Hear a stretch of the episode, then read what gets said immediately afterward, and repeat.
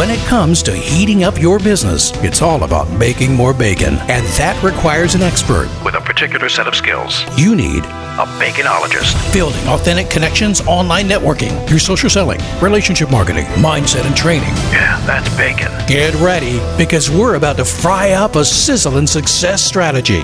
This is the Bacon Podcast with your host and business baconologist, Brian Basilico. It's a lot of bees, man. Welcome, everybody. I'm your host, Brian Basilico, and this is the podcast where you learn to make your business sizzle online. So, are you ready to fry up some new business? Hey, peeps. People still laugh when I tell them I was a keynote speaker at a Pooper Scooper convention. There is big business in poop, but even more than that, pets are a big business. In 2022, Americans spent almost $139 billion on their pets. Pets are like children to some people. Food, healthcare are the most common expenses, but then there's other ones like training, pet sitting, toys, clothing, daycare. Our dog Layla has been going to daycare for as long as we've had her. Now, it's not like a kitty kindergarten, it's more about expending energy reserves than learning the ABCs. Unlike a dog park, which is a virtual doggy free for all, dog daycare centers have stringent vetting processes before your dog is accepted. First, they require your dog to have the right vaccinations to prevent doggy flu, kennel cough, and more. Next, they have to pass a temperament test. They put your dog in the play area with one or two other dogs that they've singled out because they play well and understand the boundaries of play. If your dog passes, then they can join a large group to make sure they're not too timid or aggressive. In case you're wondering, Layla is so good that she's always been one of the dogs used for those temperament tests. She's experienced, patient, and can correct other dogs who get a little too excited. It may seem a lot to do, but I'm glad they make sure my dog and all the other dogs are happy and safe. In other words, dog daycares have to vet their potential clients before they become customers. Is that something you could or should do with your business? I have multiple clients who use WP Forms, which is a plugin for their WordPress websites. It's one of the many free and paid form add ons available. I've tried a lot of them, but now WP Forms is my go to tool for myself and my clients. It's so much more than a form creator. It's a data ecosystem that captures client info and more. There are additional add on modules or plugins with the Pro version that capture geolocation, user data, and much more. Adding those can help you determine if a request or a download of an asset was a potential client or a wannabe vendor. It's important to know who you're really communicating with before you spend precious time tracking them down and investing more time. Geolocation gives you a map of where the request was generated from. This is important because people will pose as a US based business, yet, geolocation shows that they're overseas, like in the Philippines, India, Russia, or more.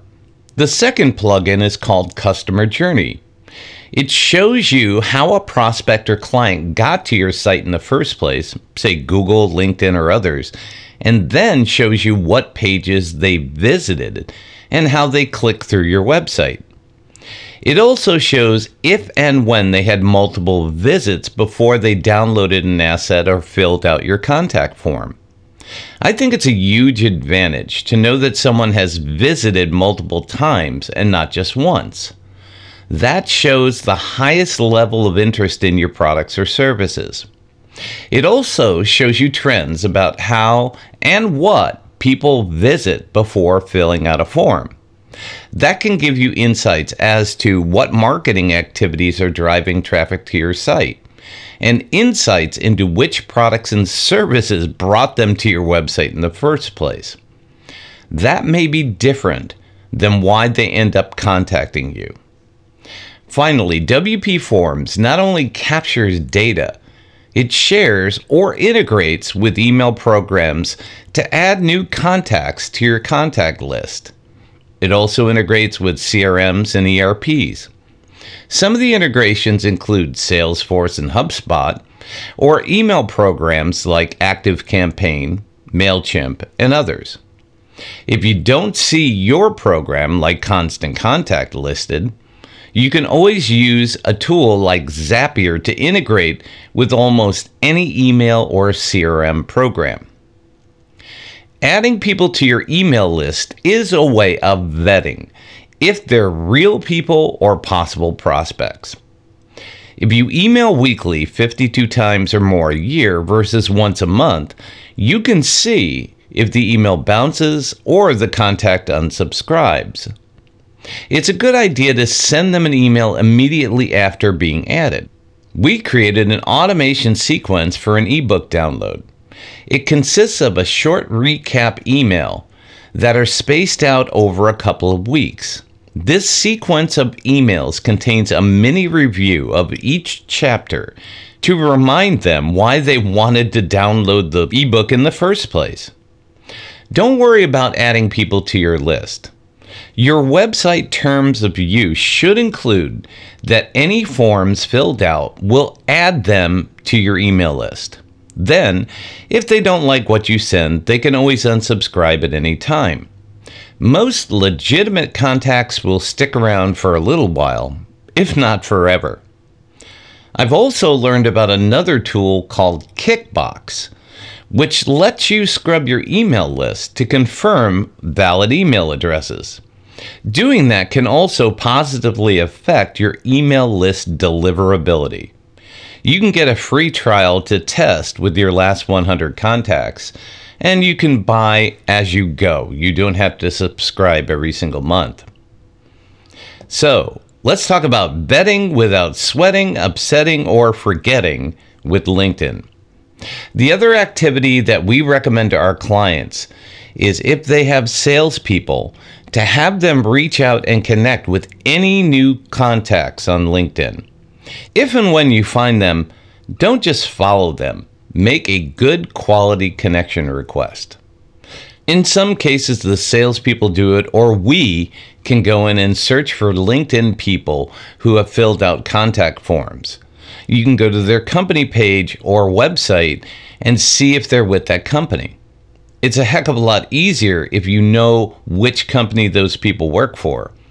And make sure you send a note with any connection request. Let them know hey, I saw you downloaded our ebook or filled out a contact form, and I just wanted to reach out to help if you have any questions. Now, not everyone will accept, and that's okay. Be patient and keep in mind that not everybody may be as active on LinkedIn as you.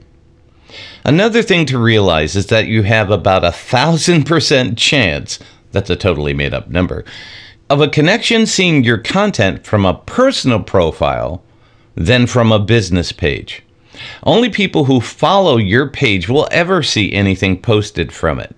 Let's say you have a sales team of 10 people. That amplifies your content being seen by multiple people if all of them have different contexts and share that content weekly. 10 posts times 10 people times 10 contacts equals 1,000. So that 1,000 number is not as made up as you may think. So let me leave you with this closing thought. In this dog eat dog world, hopefully figuratively and not literally, it makes sense to invest time in people who invested time in your website. Vetting people who could and would buy from you is much better than chasing people who probably are just trying to sell you something or may only be interested in hacking your data. Thank you for letting us sprinkle some bacon bits into your brains. Want some more? Learn more about this podcast and our guest experts at baconpodcast.com. Have questions?